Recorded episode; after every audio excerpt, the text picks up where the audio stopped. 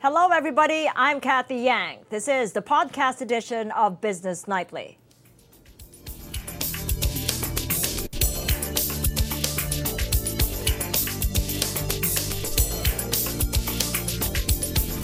The escalating violence in Hong Kong forces the suspension of classes in all schools in the city Thursday. The Hong Kong police once again expressing alarm in the months long unrest gripping the city, saying the violence has reached a deadly level. As the crisis deepens, U.S. lawmakers are looking to intervene. Joel Caballero reports. China issues a stern warning against the U.S. as Washington tries to pass a bill supporting Hong Kong's pro democracy movement. China's foreign ministry says the U.S. Congress must immediately drop that measure. The Hong Kong Human Rights and Democracy Act paves the way for sanctions against individuals deemed responsible for actions that undermine Hong Kong's autonomy. That bill was unanimously passed by the U.S. House of Representatives last month, and senators are now pushing for a vote on their version of the measure as violence in the territory rises. Amid China's warnings against foreign intrusion, former Hong Kong lawmaker Emily Lau is turning to the international community for help. Lau believes foreign governments and business communities could help break Hong Kong's political impasse. Lau also calling on Hong Kong Chief Executive Carrie Lam to set up an independent commission inquiry that will look not only into alleged police brutality, but into all irregularities happening during the unrest. I think if she would announce the setting up of this inquiry, it would help. It would not stop all the turmoil, I mm. accept, but it would help to get certain people to calm down. I think the international community must call on the Chinese government to let everybody calm down. The escalating tensions in the city have forced schools to shut down for the first time. Offensive weapons like electric saws, bows, and arrows were used by rioters to target police officers. Rioters' violence reached a very dangerous and even deadly level. One may ask, where did all these petrol bombs and weapons come from? Where were they were made? How were they mobilized within such a short time? We have strong suspicion that the school was used as a weapon factory. These necessitate police response and the use of force, including rubber bullets, beanbag rounds, and tear gas for dispersal. But as for the Filipino workers in Hong Kong, they are determined to stay. Philippine Consul General in Hong Kong, Raly Tejada, says Filipinos in the city are coping well. They are definitely uh, determined to stay here in Hong Kong because uh, they feel that uh, this uh, situation will uh, uh, blow over because anyway, the, the, the, situation here in Hong Kong, while there is some chaos, Uh, they feel secure in the homes uh, that they are working in. Uh, their employers remain supportive uh, of their stay here in Hong Kong. Meanwhile, the Philippine Central Bank says the impact of Hong Kong's political unrest on remittances from overseas Filipino workers remains manageable. Hong Kong is host to almost 150,000 Filipino workers as of 2017. Remittances from the Chinese territory account for some 3% of total Philippine remittances in the past five years. Joel Caballero, ABS-CBN News. Hong Kong stocks dropped nearly 2%, led by declines in property shares as protests spread across the city. Risk appetite was also curbed by fears that U.S. China trade talks are not making progress. U.S. President Donald Trump issues another tariff threat against China, sparking fresh trade concerns. Despite the uncertainties, some legislative leaders from both countries express interest to strengthen cooperation. Ron Cruz tells us more. I tell it to everybody. If we don't make a deal, we're going to substantially raise those tariffs. U.S. President Donald Trump stirring up tensions with China on the trade front yet again. This comes as the two economic superpowers struggle to sign a trade deal in the coming weeks. While Trump insists China wants to hammer out an agreement, he offers little details on how the negotiations are going. Trump also says a no deal would mean significant tariff increases. Amid renewed confusion over payments of extra duties, Chinese commercial importers made new purchases of U.S. soybeans this week. That's even as up to 2 million tons of American cargo were waiting to offload at ports in China as its stockpiler looked for storage room. China bought about 14 million tons of U.S. soybeans from December as part of the truce in a trade spat between the world's top two economies, at least 7 million tons of which were going into the reserves. Despite hot and cold rhetoric between the two economic giants, legislative leaders from the United States and China are expressing interest in strengthening cooperation.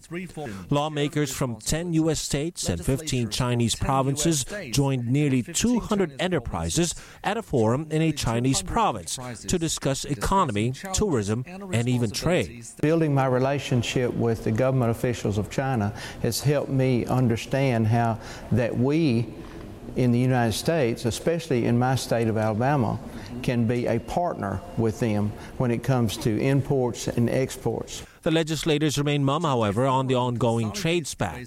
The U.S. and China are locked in a 16 month dispute which has battled financial markets and disrupted global supply chains. Ron Cruz, ABS CBN News. Here at home, Philippine shares have fallen back to the 7,900 level, mirroring declines across Asia. This following Moody's downbeat growth outlook for the country. Details from Michelle Long.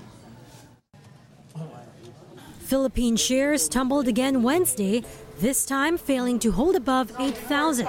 In step with most markets in the region as investors weigh more U.S. China trade uncertainties.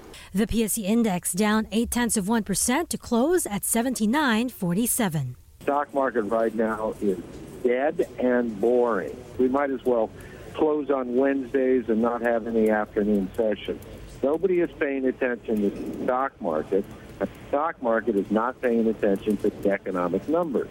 BPI Securities Haj Narvaez says fair market value for the index is still at 81.50 by year end. Ideally, we would have hoped that the economy would have grown at a faster pace this year.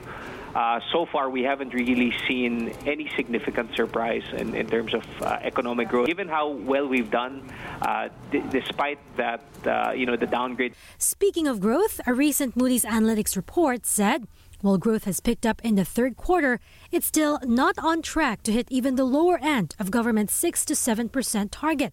Adding gross capital formation continued to fall, an indication that the Philippine Central Bank's loosening monetary policy is not enough to overcome economic headwinds. In the earnings stream, Andrew Tan's property arm, MegaWorld, posts a 17% increase in nine month profit, supported by strong reservation sales and a 19% surge in rental income. As of end September, MegaWorld launched 59 billion pesos in new residential inventory. It's completing 192,000 square meters of office spaces this year, making it on track to breach the 2 million mark by next year. And Puregold posts a 12% jump in net income for the January to September period to 4.5 billion pesos as sales rose 10%. The group cites strong same store sales growth benefiting from higher consumer spending, fueled by easing inflation and increase in minimum wage. In other news, Lucio Tan's MacroAsia, the country's dominant aviation support service provider, has confirmed it bought bid documents for the Sangley Airport project. It is reportedly one of at least seven that have expressed interest to team up with the provincial government of Cavite for the $10 billion project. The others include Manny Pangilinan and the Villar Group. Companies have until November 25 to submit their proposals. TAN is also part of the super consortium that's proposed to rehabilitate the Ninoy Aquino International Airport. Michelle Long, ABS-CBN News. Manila's finance chief says the government has already earned some 11.4 billion pesos or over 225 million dollars in rice tariff revenues as of end October. But Finance Secretary Carlos Dominguez notes smuggling and hoarding activities continue to undermine the rice tariffication law. Some farmer groups have earlier expressed opposition against the measure, which allows the unregulated entry of imported rice. But Dominguez maintains there is no inclination to repeal, revise, or suspend the law. To address problems in rice production, Dominguez suggests providing unconditional cash transfers to affected farmers. The Duterte administration defends its massive infrastructure program, saying 38 out of the 100 infrastructure projects in its list will be completed by 2022. But as Dino Ponte Urig tells us, some operational risks may still get in the way of its progress. The Duterte administration's Build, Build, Build program under fire as government revisits its list of flagship infrastructure projects. But presidential advisor for flagship programs and projects, Vince Dizon, insists this does not mean it's a failure. Dizon notes the current government has spent more for infrastructure projects compared to the previous ones. He also assures the public that out of the 100 infrastructure projects included in the revised flagship list, 38 will be completed by the time President Rodrigo Duterte's term ends in 2022. Compared to other previous administrations, we've more than doubled that already. It's really a um, a process. Eh. Like I said, these lists are evolving. If some of these projects uh, are deemed uh, not feasible, then we will have to uh, shelve them for now and then um, uh, look at other projects that we can do. Former presidential spokesperson Edwin Lacierda fires back as he laid down the infrastructure projects started during the term of former President Benigno Aquino III that will be completed during the Duterte administration. Amid all the back and forth, the American Chamber of Commerce Philippines asserts the infrastructure program in the Philippines must ultimately be about continuity. According to AmCham Philippines senior advisor John Forbes, it doesn't matter which administration pushed for or started flagship projects. It's about how the government will sustain those projects and see them through. Well, let's not talk in terms of presidency. You have to look at the projects. We track 120 projects. The projects that are moving tend to be the projects that started in the last administration. This administration will start more projects. It takes the gestation period of a large project is longer than one administration. So what we're looking for is continuity so that they that they get done. A Philippine lawmaker plans to file a bill seeking to give President Duterte emergency powers to carry out government's Build, Build, Build program. Uh, House Ways and Means Committee Chairman Joey Salceda says while the rollout has been quite slow, the bottlenecks have mostly been in the big ticket items under the Transport Department. Salceda believes it's not too late to get back on track. In fact, he hopes to add to the list of 75 flagship projects more than 20 PPP or private sector initiative projects. There's a clear list already mm-hmm. that it is in the um, paramount national interest to complete these projects. Mm-hmm. So kung ano man po nakakasagabal, kaya niyang gamitin yung powers na yun, right of way, mm-hmm. uh, mga makukulit na mga Um, so essentially that allows him to do these things. So kasi 8.1 trillion yun, yung, yung nakasalang lang 2.1 trillion lang yun eh. So very, very least kung sino, alin mga proyekto binibigyan siya ng emergency powers. Mm-hmm. Bakit ba emergency powers to deal with crisis? Why not emergency power for something more positive? Fitch Solutions also sees the public-private partnerships playing a bigger role in the government's Build, Build, Build program.